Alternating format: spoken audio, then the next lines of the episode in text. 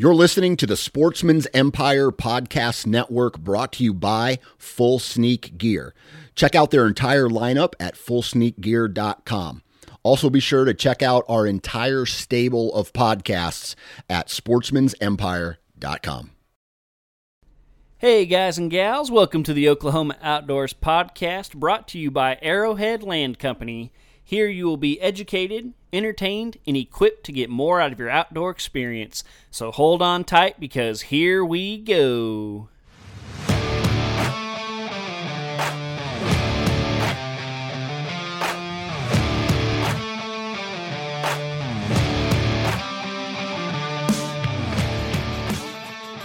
Welcome, ladies and gentlemen, to the Oklahoma Outdoors Podcast. I am your host, John Hutsmith, and as always, welcome to the show. And this week, we are talking killing big bucks. That's right, it is that time. We're like two weeks from opening day. That's what I'm thinking about, so I know that's what you're thinking about. And so that's just what we're going to talk about. It's here, it's time. Let's do this thing. I got back from Nebraska, I guess about a week ago now. And just like last year, it got me all fired up. Like I was getting to hunt and strategize and, and scout and, you know, try to get on deer and do this and that.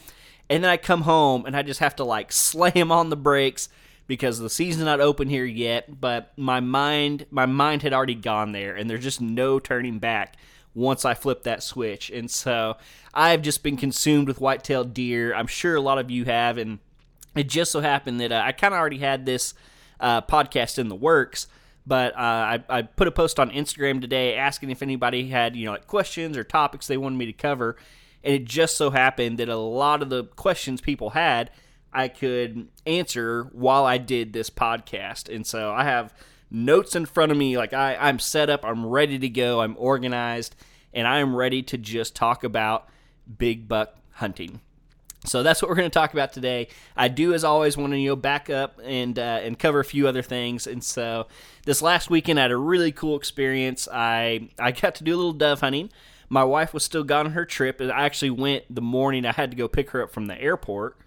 So I did the most dad thing I could think of, and I just took our daughter with me and left her peacefully and safely sleeping in the truck while I went hunting.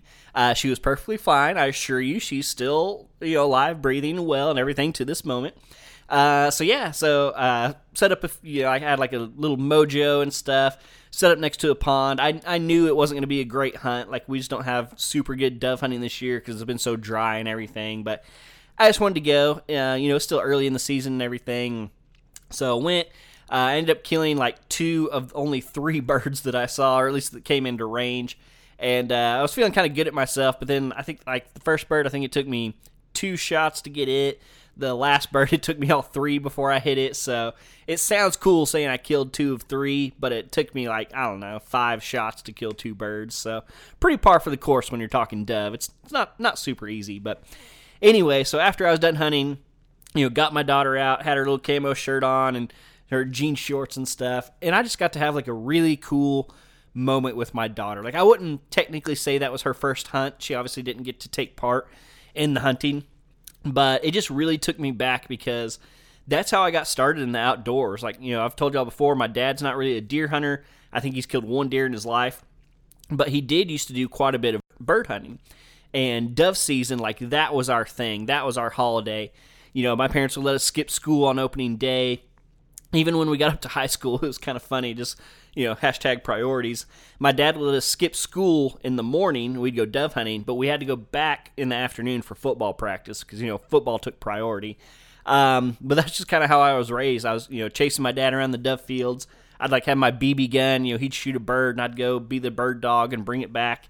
And then obviously, you know, eventually I got old enough to shoot a shotgun and it was just something that my my dad and brothers and I all did together. And this is a huge part of of me growing up and and like I said, really what spurred me into the outdoors to where now I'm, you know, hunting multiple states and chasing big game across the country. And, and it all started right there in the dove field. And I kind of got to share a little bit of that with my daughter. So just a really, really cool dad moment that I'm obviously looking forward to have many more of in the future. So that was last weekend. Like I mentioned, my wife got back, which was awesome. Uh, she had a great trip, her and her team, And uh, so it was great having her back. And we had a, a pretty awesome moment this week that I thought I would share with you guys. I've had my wife on the podcast. We did an episode together, I think back around Christmas and New Year's. And we just kind of talked about like her and I's relationship, my relationship with hunting, how the three parties all kind of get along and work and manage and everything. And one thing that we talked about that we did last year, uh, because we had a newborn baby, that worked really well was actually putting hunting dates like on the calendar in advance, just so she kind of had a heads up. I would be gone. She could kind of mentally prepare, physically prepare, you know, if she needed uh, help with the baby or anything like that.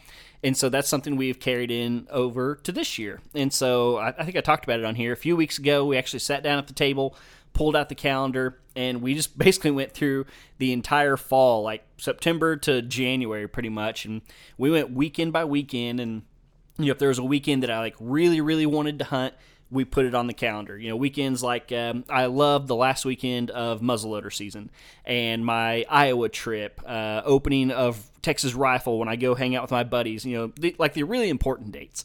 And then obviously, if she had anything, she put it on the calendar. And then, you know, I had kind of secondary weekends like, hey, like if we don't have anything, I would love to hunt this weekend, but I don't necessarily have to. And so, like I said, went through the entire fall that way. And uh, this coming weekend, I've had it on the calendar for over a month now. I wanted to go to the ranch. Um, you know, I'm hoping to plant my food plots. I need to fill my feeders, do all kind of the last minute, right before the season type stuff. And so I was talking to her earlier today, and uh, I was just like, "Hey, you know, by the way, uh, did you remember I wanted to go to the ranch this weekend? And it's still, and is that still cool?" And guys, she made my year. She was like, "Yeah, it's on the calendar. Like, go knock yourself out." No argument, no discussion. Like it's on the calendar, and so I'm good to go. So again, just throwing that out there to everybody listening. Uh, planning ahead, uh, putting stuff on the calendar, communication is very, very important for a happy marriage during hunting season. So, like I said, just had to share that with y'all real quick. Um, I did want to share one other thing, kind of as we're getting into the whole uh, hunting seasons and all that stuff. Uh, I just so I'm I'm a member of a couple you know hunting deals on on Facebook like pages and you know a lot of it's just kind of good fun. And I was scrolling through the other day and I saw this question on this page and it was just it was the type of question that somebody who had hunted not even a ton, but just a decent amount would have known the answer to. And I'm, I'm not going to call the person out or what page or anything like that, but it was just a question that somebody probably would know the answer to if they've done a decent amount of hunting. And uh, so I, I, I, honestly, my first thought was like, oh, this must be like a young kid, new hunter, something like that. And so I clicked on their profile, and not only was it a grown man, but I could see where this guy had been giving lots of other people hunting advice already. And so, uh, again, not trying to throw this guy under the bus. I'm glad he's asking questions. That's very important. But I'm saying this more as a warning to you guys. Um, just be careful where you're getting your advice. And I'm saying that about myself. Like I'm about to sit here and tell y'all how to kill big bucks, and, I, am throwing this warning out ahead of time. Uh, whether it's from me, anybody else out there, even if it's the most popular celebrity on TV, just be careful where you get your information. And something like I've preached a lot on this uh, on this podcast is just down here hunting, you know, Texas, Oklahoma, Arkansas, wherever it might be. Uh, like the advice we get from a lot of mainstay hunting people who are hunting in the Midwest, like just because that stuff is true in the Midwest doesn't necessarily mean that it's true down here where we are. And so, again, everything, like I said, even what I'm about to say, uh, just take it with a little bit of a grain of salt. Use your uh, use your discernment, your own mind. Think for yourself. Use your own experiences, and just kind of filter through that stuff. And like I said, be careful what you're seeing on the internet. So, all right, that's pretty much it. Uh, as I mentioned, I am going out to the ranch this weekend. Uh, been talking about it for weeks. To try to plan all my food plots. Hopefully, um, I don't know if we're getting as much rain as I was hoping we would, but I think I'm still going to go for it because uh, we have more rain in the in the future. It looks like, and then got to fill my feeders, set a blind up, level a blind. Y'all have heard me talk about it a bunch, so not going to go into huge detail there. And that's it for the announcements, I think. So we're going to jump right into the episode. As I mentioned at the beginning, we are talking about how to kill big bucks because it's that time of year. And I'll say right off the bat, like, just because, like, I'm saying big bucks, but what I really mean is mature bucks because I know some people say there's a difference between how a 180 inch deer thinks and how a 120 inch deer thinks. I really don't think that's the case. I don't think a six and a half year old buck knows if it has gigantic antlers or small antlers.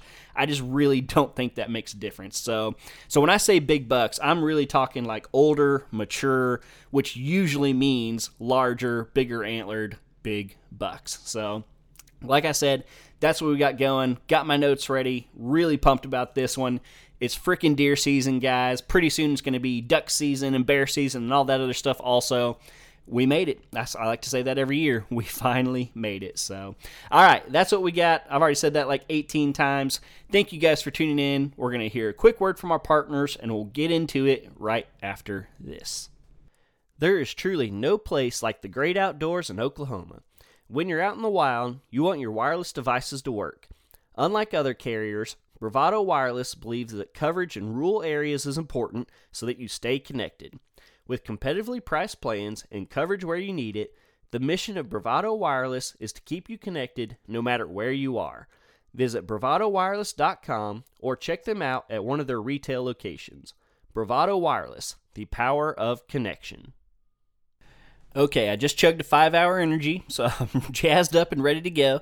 I will do my best to talk slowly and concisely. That's one of the biggest critiques I have for myself is I, I get excited and I start talking real fast and so I'll do my best to slow down. But uh, I'm going to start this episode out with doing something I really don't like to do, um, but I just feel like if I'm going to teach people about killing big bucks, I, I have to have some background and, and prove to people that I can, in fact, do it myself. I don't want to just be, just be talking about air and things that I haven't backed up. And so I decided to go back five years. And so my my last five hunting seasons, which would be 2018 to 2022 in that time, I have killed what I would refer to as 10 mature bucks. And when I say mature, I believe one of those was a four year old. The other nine were either five years and older. And again, when I'm saying big bucks, I'm talking mature. Not all of these were like Boone and Crockett or anything like that. In fact, most of them weren't. Um, the smallest one was probably 120, but that 120 was eight and a half years old, and I it took me four years to kill him. I finally killed him when he was eight and a half, and so, um, so yeah, the, uh, over a five year period, I basically averaged two per year. There was one year I only killed one, but then in 2021 I had a really good year and I killed three. Um, all those bucks were with various weapons. I think one of them was a muzzle loader.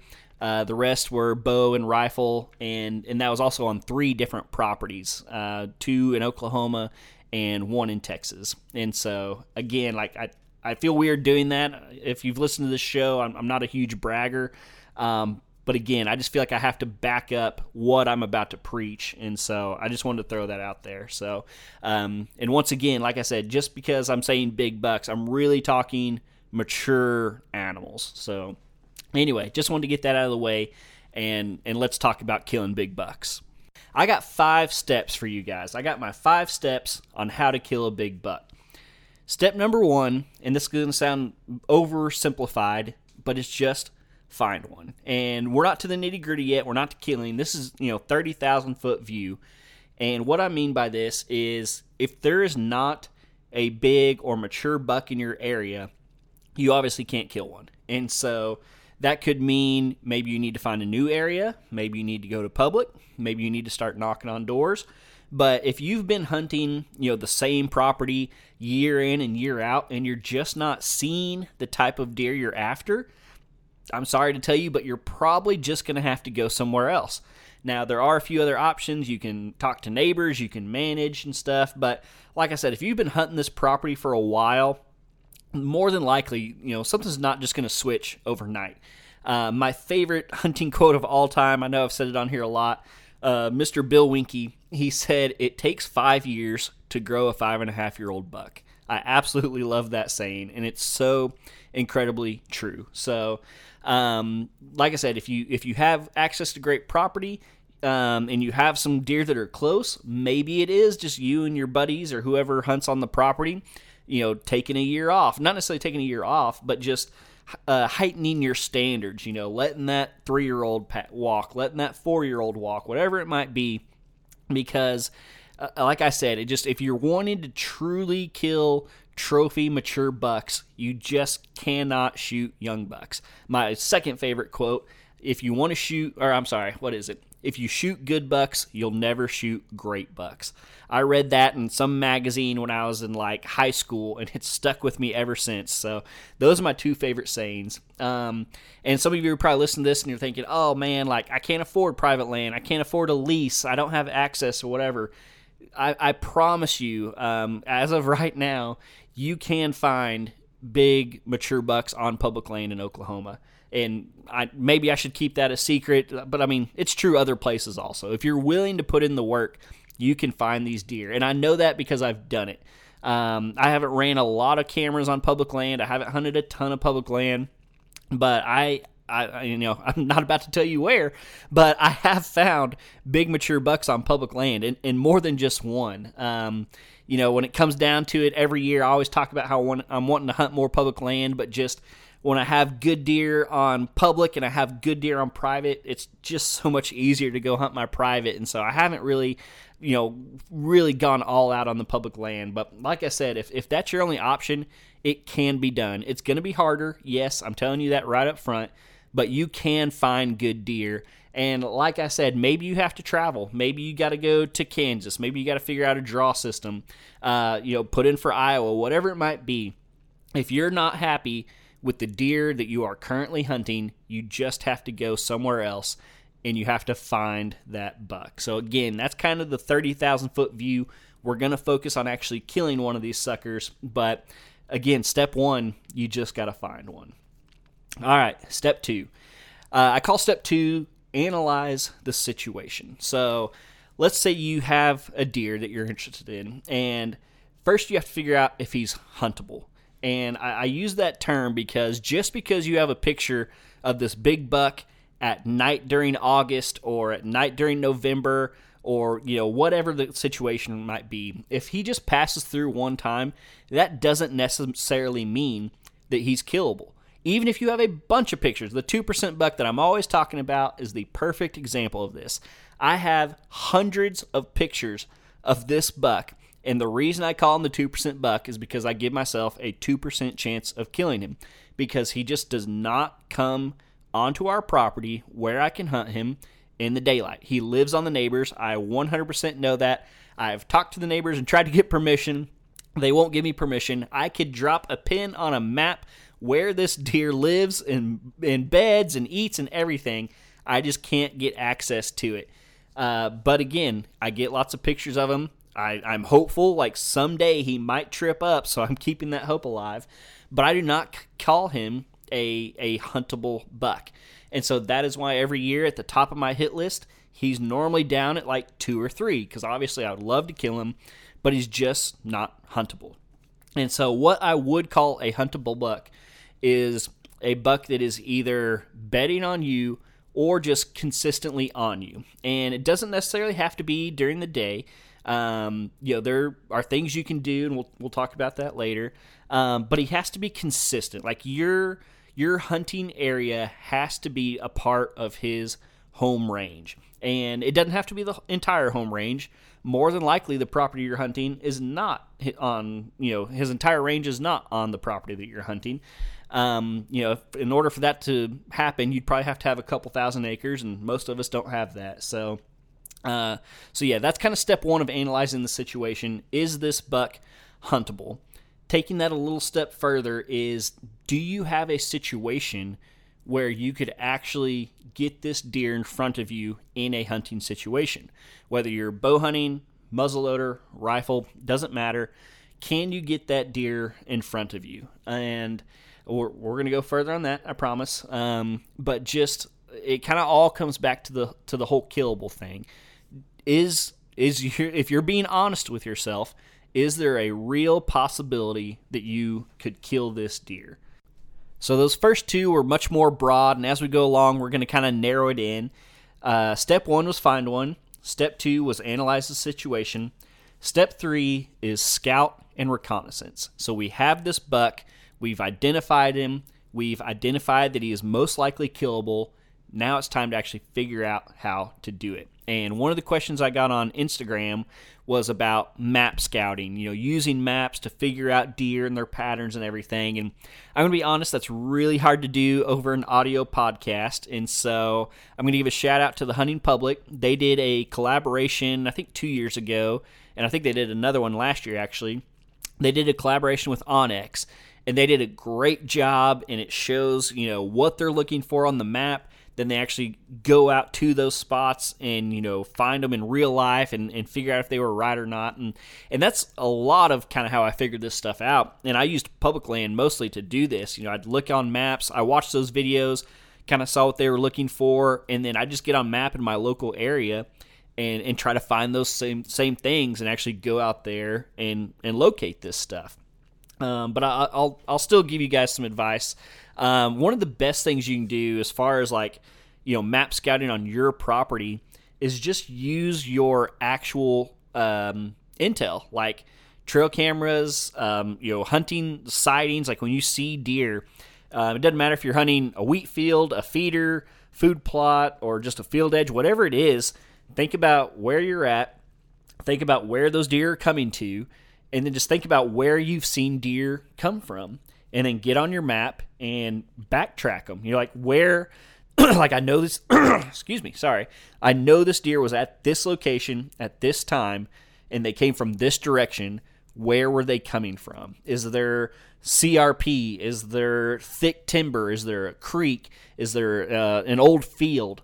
Just think, I mean, like, literally, just use your brain and try to think about where they were coming from and then once you nail that down, and again, you know, don't do it during the season, but maybe in the spring, go to that area and figure out if you were right. Look for deer sign, look for deer trails, uh, beds, whatever it might be. Just look and see if you were right. And once you figure out you are right, take that knowledge and just apply it to other places. Like, okay, I found deer in this type of habitat. That's what I need to look for.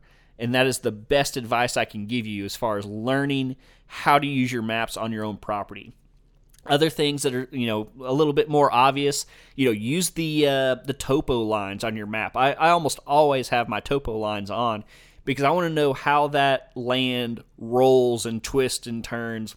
Look for those saddles. You know, if y'all have listened to the show for a while, I'm always talking about the spot that I call the saddle, and it's a great hunting spot simply because it's a saddle. It's the easiest spot for deer to get from the south to the north or the north for the south is to go through this area. Saddles also usually create kind of a wind tunnel. And so it collects all that scent from the surrounding area. So not only is it easier for the deer to travel through those, but they can get a good um, you know scent and look ahead of what they're heading into.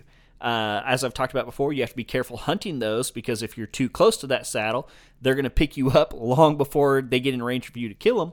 But saddles are a great tool. Creeks are obvious. Like I mean, deer hunting 101 is like deer like creeks. It's usually thicker vegetation. They have water. They have food. Um, so creeks are a great source. Always look for creeks, saddles, all that good stuff. Uh, going back to our main topic, scout and reconnaissance. Um, uh, you know, there's lots of ways to do this. Um, in certain parts of the country and state, glassing is a great method. Me personally, I I feel like I am hurting myself if I'm glassing just because of the type of terrain. Um, there's a decent amount of timber around us, decent amount of hills, and so for me to be close enough to actually glass a deer, I feel like I'm intruding on that deer. Like there's a good chance that they, even if they can't smell me, then I'm close enough to the habitat that at some point deer will s- smell me. And so I'm very, uh, um, uh, you know, I use trail cameras. What's that word? I'm, I'm very reliant on trail cameras, and um, I've I've kind of done it both ways, and, I, and there's no right answer. Um, I've done the thing where like I leave a camera in one spot all year long without touching it, and I've gotten data that way. And then I've also been like very sporadic. Like I'll leave a camera there for a week or two. If I'm not getting anything, I'll move it. You just kind of have to use your best judgment. And um, I highly, highly recommend cell cameras if you can afford it. even if you just uh, you know have one or two, like you know if you put it on a feeder, if that's where you want to put it, put it on a trail, um, whatever it is, the the more cell cameras you can use. I know it. Some people call it cheating, but it's just it's really really good intel because it it um, it lowers your human intrusion. So uh, cell cameras are a great way to do it. Like I said, glassing, and also just you know don't forget about what you're seeing when you're hunting. Um, I, I I keep a note on my phone. I keep track of you know it changes from year to year, but I keep track of mature buck sightings for sure. Uh, if it's a buck that I'm really after, I'll make a little note of like time, date, weather. One thing I started doing a few years ago, if I I'll do this like if it's my target buck if I get a daylight picture, I'll screenshot the picture and then I'll screen go to a weather app and I'll screenshot the weather where it shows the temperature and the wind and all that stuff. So I have those two right next to each other so I know when it was those conditions on that date that deer was on its feet during daylight. Um, it, same thing if I'm you know hunting in person, like you know if I see a deer with my eyes, I'll make that same note. Hey, saw this deer because I mean, you've all been there. You've all seen deer that you know you didn't get a picture of. Either they didn't come to the the feeder or they skirted the edge of the food plot, whatever. Like you've all seen deer that you didn't get a picture of. Make sure you're documenting that because that is a huge piece of the puzzle. Cameras, I've talked about it before. Cameras show you such a small part of the overall picture. So you have to use everything to your advantage, including actual sightings. And part of the reason I'm harping on all this documentation is because another part of this is historical data. Historical data can be huge when it comes to killing these mature bucks. I think I even somewhat called my shot uh, this summer. I was doing an episode and I was talking about how last year in 2022, the first picture I got of the 2% buck was on July 14th. Guess what date I got my first picture of the 2% buck this year? July 14th. I did the same thing two years ago when he was a five and six year old. Uh, I got a picture, I think it was August 28th on this one tree. Next year, same day, same picture on that same tree, got a picture of this buck. These bucks, I mean, it's almost unbelievable how predictable they can be from one year to another in their patterns and their movements and everything like that. So you got to be storing these trail camera photos, storing these notes, and don't forget to go back to them. That's something I, am bad at sometimes is actually going back and looking at these pictures ahead of time. Uh, I'll give you an, an, example from several years ago. This would have been, I think, 2017 and 18. It was uh, I was hunting the the property that we sold a few years ago, and just randomly, it was late December. I got a picture of this monster eight point, and it was the only picture I got of that deer all year long. I think it was like December 27th or something like that, right after Christmas. No other pic, you know, it was a nice clear photo. I could tell what he was. No other pictures the entire year. The next year, I just so happened to be flipping through my phone. I think I was bored on Christmas Day or something, and I came across that picture. And so I actually went and hunted that spot on that day because I didn't have to work and of course, I didn't see him, and I was all bummed. I was like, ah, you know, it's a long shot. I kid you not, the next day, I got the same picture on the same camera at the same spot of that same buck. Was just one day off. So, you know, it's not always complete science where it's just the exact same day. But man, these bucks, if you really pay attention, they they are extremely patternable. Most deer with how they kind of rotate and move around, and and I have other examples of deer that were not that way whatsoever. Um, but but on as a whole, it, you definitely need to pay attention to those historical historical photos. And I'll give you guys one uh, one thing that I'm looking forward to this year. I was just going through once I got the picture of the two percent buck and got all excited. I've I've been collecting all my historical data and uh, not long after I had my my encounter with him last year, I think was December. I don't remember. It was late December. Uh, but I, I, just recently uh, found a camera that I'd left out for a while, and I pulled the card, and it was actually a cell camera. But when the batteries get low, you know, it stops sending pictures.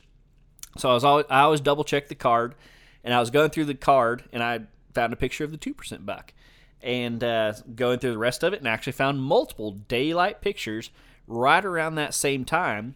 Uh, but again, the camera just wasn't sending to me, and I, I, think I had tagged out at that point, so it wouldn't have mattered.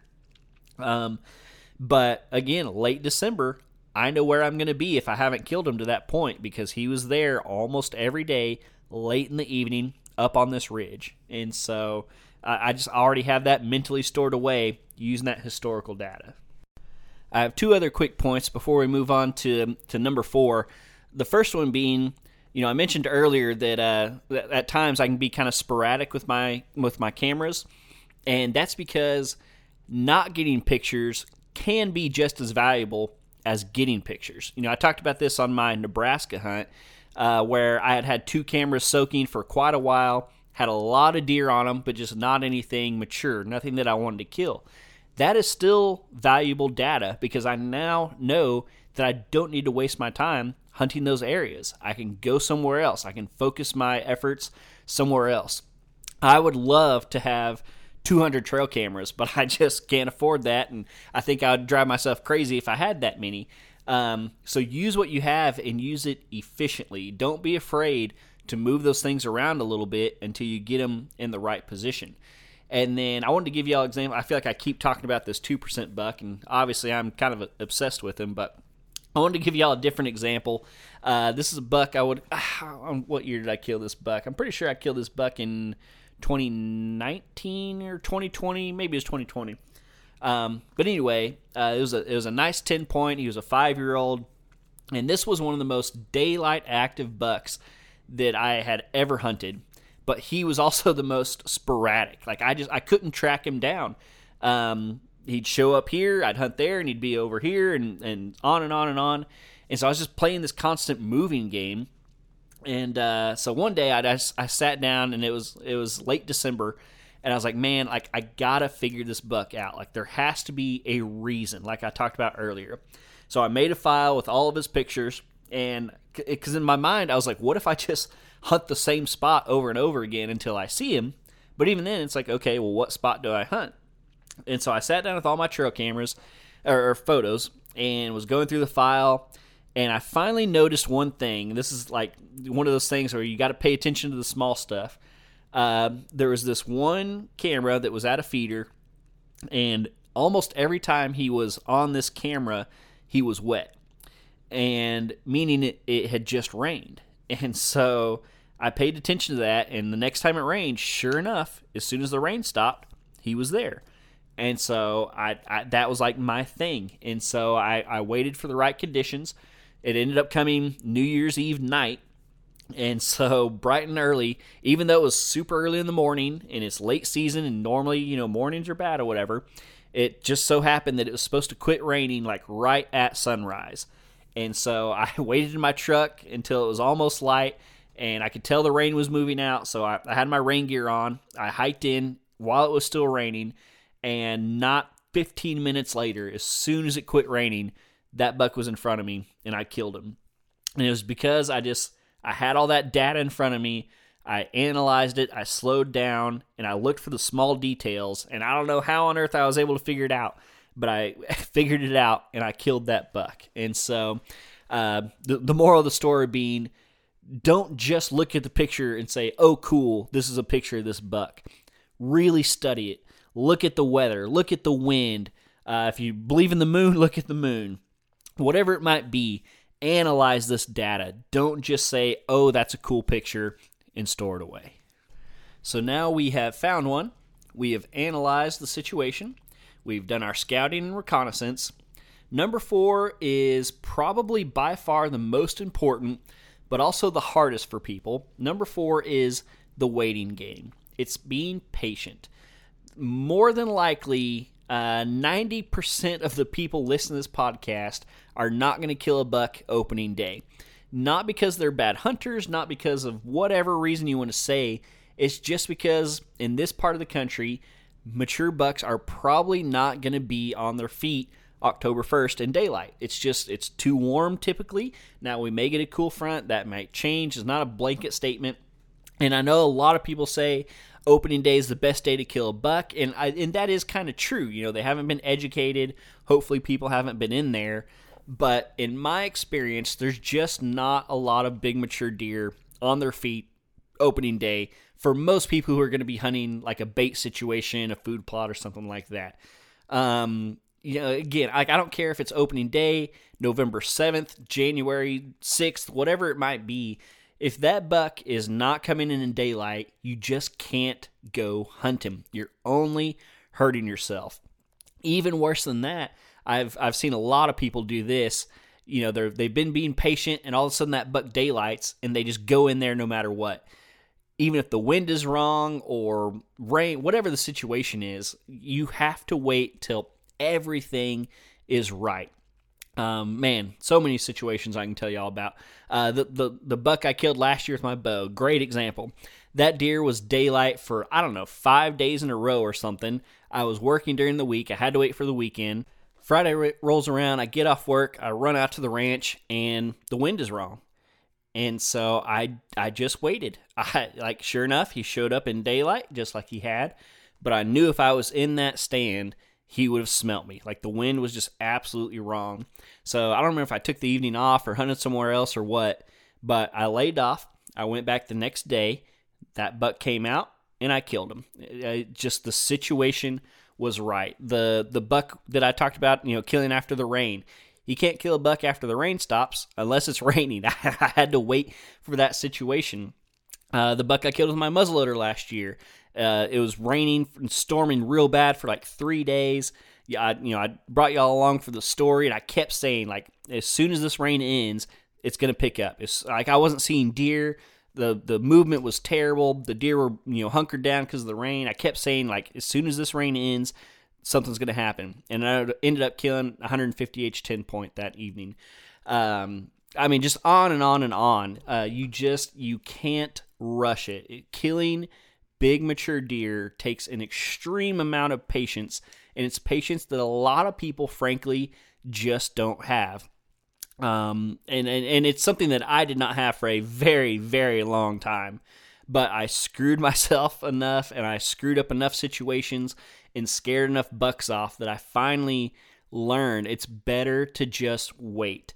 Um, I'm thinking of you know on the old actually that the eight and a half year old buck that I talked about earlier. He's a great example. That buck was very consistent in daylight late in the season. Every year he'd be very consistent. And again, I was working.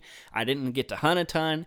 And so I'd have the weekend off or whatever. I'd go out there and I just wanted to hunt because he was coming in daylight. And like I said, even though he wasn't a high scoring buck, he was super old and mature. And he was just kind of making me angry at this point because I'd tried to kill him for a few years. Um, and so I'd go up there and I'd hunt and it just wouldn't be right. And I never got him killed. And I watched that buck on camera for year after year after year until I finally got him one day on kind of an off wind and, and out, was able to outsmart him. Um, but uh, like I said, I, I can go on and on and on. But it, to to really be a big buck killer, in my opinion, I think you have to be patient. Uh, there are a few exceptions to this. You know, if you're a big fan of like the hunting beast and the beast, sorry, if you're a big fan of the hunting beast and like the super aggressive style, those people are the opposite of patient. They are just go in there, get them killed. But you'll even hear those guys talk about how um, like they're okay spooking a buck because if they spook that one, they'll just go find another one. If you're hunting private land, especially smaller tracks, that's that's not the situation you want to be in because if you scare that buck and educate him and, and spook him off your property, you can't just most likely pick it. You know, you can't pick your property up and scoot it over a mile and set it back down. Like the deer you have on that property are the deer you have to hunt. And so, like I said, most people are hunting leases, private land, or something like that. Uh, and, and even public land. Like most people don't have the ability to just, oh, I spooked this buck, so I'm going to drive three hours this direction to this other piece of public land that's way far away from my house, and I have to get a hotel and everything like that. Like most people are hunting the area that they're hunting, and that's it. And so, if that's the situation you're in, you just have to be so meticulous about how you're hunting, when you're going in. Um, I remember uh, on, a, on a different uh, different hunting forum thing that I was talking about in my intro. Uh, there was a, a question somebody asked about like how often do you guys hunt? You know, how many hunts? And I remember one of the comments, a guy said that in October last year he hunted 31 days. He hunted every single day of October. The first thing that comes to my mind when I hear that is I hope that guy has 31 different stands Because if you're like most people and you have, you know, three or four stands, if you're hunting 31 times and you only have a couple stands, you're killing yourself. Like you're just putting way, way too much pressure on your stand. You might be seeing deer, maybe, you know, you might be seeing some does or whatever, but eventually those deer are going to catch on to you and they're going to get smart. And if you're trying to kill a mature deer, you just can't let them get onto you like that. Um, I don't know how many stands and, and setups and stuff I have. I, I want to say like eight or something like that, which is, you know, not that many, honestly. Um, but I'm just smart. Like I, I rotate them. Uh, I have certain stands that are kind of my like odd day stands, like days where I can go hunting, I want to go hunting. Maybe the conditions are right, aren't that good, and so I go hunt these stands, and those are my like kind of bad day stands. I'm hoping to just maybe get lucky or kill a doe or something. And then I have like my true kill stands. And that's where my big bucks are. That's where the ones I'm after are at. And I only hunt those stands if I truly believe in my heart that there is a chance I could kill that buck. Um, a great example. Uh, sorry, I'm going to go back to the two percent buck, but I have I've had this set up where he comes, you know, at night all the time. Uh, I think I've been running a feeder in this pasture for gosh, I don't know, four years, something like that. Uh, in that four years, uh, I have hunted that setup. I don't know. I, would be scared to say definitely less than twenty. Like I average probably less than five hunts a year in that setup. Even though like this big buck that I've been after for all this and have all this history, like even though he's been there almost nightly at times, he's just not there in the daylight, and so I don't hunt it because I know with that particular deer who does not bet on us, if I have any hope of killing that deer, it is one, I just get super lucky and I catch him, you know, chasing a hot doe on a, on some random day, or I just make that deer so dadgum comfortable around that feeder that he gets so just you know willy nilly that he finally starts coming out in daylight. And so even though I have this deer coming in, even if the wind is right, I, I'm just not hunting there because I want him to be patient and I'm waiting for the exact situation that I can kill that deer. Um, yeah, so patience, patience, patience, patience. You have the right to the best wireless service. Bravado Wireless provides the best mobile wireless, high speed internet, latest devices, and customer service at prices you feel good about. Bravado Wireless strives to put these values first and offer you the best wireless service available. See what they have to offer at bravadowireless.com or one of their retail locations in eastern Oklahoma. Let Bravado Wireless connect you to your family, friends, and business partners all over the world. Bravado Wireless, the power of connection. All right, number five, the last thing, we're going to talk about the actual kill. And so we've we've done our homework, we found one, we've analyzed all that stuff that I've just talked about. It's time to actually go in and kill this deer. So as I've been saying all along, if you have done your homework and you're going in, like you should have a good idea that the deer you're after is going to be there. And that has to be your mentality. If you're going in like, oh, it'd be cool if he shows up, you're not going to be ready. You're not going to be in the right mind space. You're not going to be prepared. You have to go in thinking, all right, today I am killing him. And uh, that means you have practiced with your weapon, no matter what weapon it is. You feel comfortable.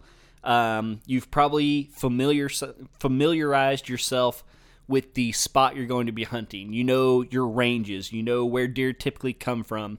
You've imagined in your head a hundred times, like, all right, that buck is probably going to come from this. He's going to circle this way, and he's going to come in like this. He's going to be standing here. You've ran that through your mind over and over again. You have and this is a big part. This is something that I did terrible. A lot of I've heard a lot of people talk about it, and I did not do a good job of.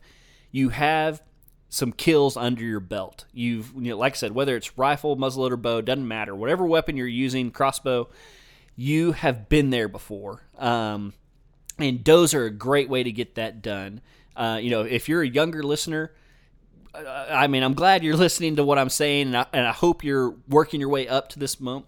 To this moment, but kill those younger bucks. Just just shoot some deer, get some kills under your belt, uh, because that was something I was really bad at. Like I mentioned, like I had killed some decent deer with a rifle.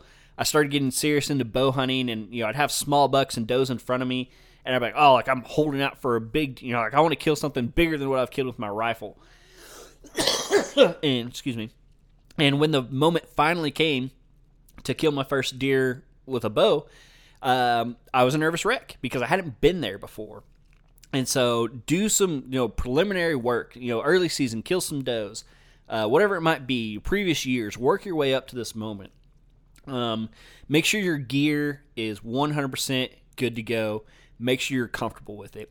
Um, this is not a time like let's say you know the moment comes you've had this deer in daylight you're going in to kill this is not a moment to go in and try to self film film for the first time because you think it'd be cool to get this on on camera.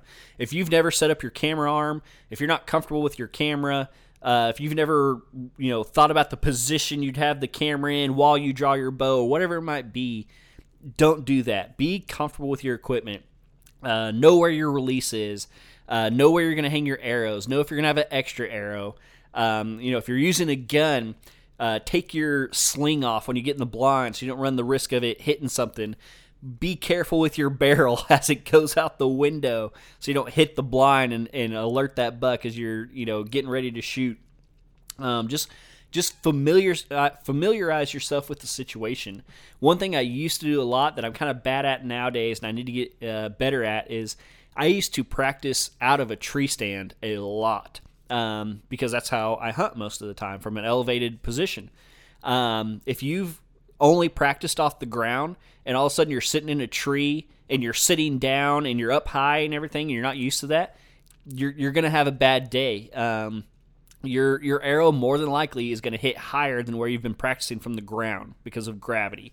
Um, so yeah, like I said, when you when you go in, you just have to be all in because when that buck that you've had all those pictures of and you've been drooling over and dreaming of uh, dreaming of, and you already got the mount picked out and everything, when that deer actually walks out in front of you and turns broadside within range, you have to be laser focused. You can't be thinking, "Oh my gosh, here he is. What do I do now?" Um, I, have told y'all before, like my my thing is I start telling myself aim low because I've shot I shot two or three deer in a row. Uh, I shot them high. I was able to recover them. They were all kills, but it was just higher than I should have. Um, uh, two years ago, the the deer that I killed with my bow, I remember thinking that I was you know I was kind of murmuring to myself, aim low, aim low. But he kept moving. He kept taking a step. Like every time I was getting comfortable, he would take another step. And I ended up, you know, I got all excited and I shot and I shot him high because I got too excited this last deer, last deer that I killed this year, I just kept saying he he faced me for a long time, which was like the best thing he could have possibly done, because I came to full draw and I'm sitting there, but he's facing me, so I don't have a good shot. And the whole time I'm just sitting there whispering to myself, "Aim low, aim low, aim low." He finally turned broadside. He threw that leg up, and I just 12 ringed him. Best shot I've ever made in my life on a deer was this past year but it was because I had been there and I had practiced and I had been through those motions before. I knew where my stuff was. I always hang my bag in this certain area. I always have my release clipped on the string. Uh, I did have my camera running. I'd set it up and taken it down a hundred times that season. I was just, I was there. I was in the moment. I was ready to go and I was focused and I was able to execute the shot. And that stuff only comes with experience and repetition. That stuff doesn't just happen overnight wow that was that was a lot so so yes when it comes time to kill you just have to cross all your t's dot all your i's um, I, will throw this out there i i the, the, longer i hunt the less scent control i do uh, I uh, like I did the whole ozonics thing. Uh, I still have an ozonics. I still use the ozonics from time to time. I think I was running the ozonics when I killed my deer this year but I'm no longer like reliant on that thing. Like it's it's kind of that backup, how it's meant to be. It's not made to make you invisible, despite what the commercials say. It's made to help, and so I'll run it on my clothes from time to time. Like I said, if if the wind's a little iffy or I'm super confident that buck's going to be there, I'll have it in the tree with me. Um, but I just I wait for the right conditions. Uh, most of the time, the main scent control I use, and it's probably not doing a whole lot except for giving me a little bit of confidence, is just like some super cheap squirt bottle stuff that I get from Walmart. And you know, at the truck, I spray myself down, spray my boots and my pack and everything. Um, but I'm just I'm so much more careful now with how I enter the woods, how I get to my stand, and the wind when my stand or you know when I'm in my stand and where I'm hunting. And I, I think I talked about this a long time ago, but uh, one thing that really took my hunting up a notch was not just thinking about where I want the deer to be when I'm hunting in, in relation to the wind, but where that deer is coming from also. Because just because you're downwind of your feeder doesn't mean that you're not going to get scented by deer. If deer can come from behind you, guess what? They're going to scent you. And almost every deer I've killed at a feeder has circled downwind of that sucker. They've come from the downwind side. Um, so, like I said, I like to have my stand kind of off. You know, uh, like the uh, gosh, I, sorry, I keep talking about this, but just trying to give you guys real examples. Uh, this de- this uh, stand that I have, where I actually I've killed my last two bucks out of this one stand. Um, the deer come from the east. I have my feeder there, and then my stand is a little bit northwest of the feeder. It's along a creek that runs to the northwest. and so I hunt it on a south or a southeast wind. So when the deer come from the east to the feeder, even if they circle to the to the north of the feeder, you know, which would be downwind on a south wind, they never get downwind of me because I'm further to the west. And my scent goes down into that creek. It follows the creek out to the northwest, and it's it's just a dynamite spot. And so look for areas like that. Um, yeah, I, like I said, I, I, have really enjoyed this episode. I hope I've made sense. I hope I'm not leaving anything out. Uh, I'm going to pull my phone up here and run down our list one last time. So, number one, you got to find one. There's got to be a deer there to kill. Number two, you got to analyze the situation. Is this a deer that I think I can truly kill? Number three, scout and reconnaissance. Where is this deer living? Where is he eating? Where is he sleeping? how does he get to all those different spots and where can I find his weakness? Number four, the waiting game. You got to be patient. You got to wait until everything is perfect. Number five, the kill. You got to have everything dialed. You got to be ready for the moment of truth because when it comes, it's probably going to come really quickly and your heart is going to be racing out of your chest. All right, guys, I think that's it. I think I'm just going to end it there. Not really going to do a, a, true outro. I, I, feel pretty darn good about that one. So, uh, if you guys have any questions, please hit me up on social media, uh, mainly Instagram. I need to get better at Facebook. I always say that, but I never do. Uh, Instagram is definitely the best way to get a hold of me. Be following along for this upcoming season. Uh, as it's turned out, I got a couple good bucks that I'm going to be chasing. Very, very excited. Let's see if I can uh, can back up what I just said in this episode and, and kill a few more bucks this year. So, like I said, that's all I got. Thank you guys so much for following along on the podcast. I'm really excited. Good luck to everyone this season. I wish you all the best. Stay safe. God bless. And until next week, I will see y'all right back here on the Oklahoma Outdoors Podcast.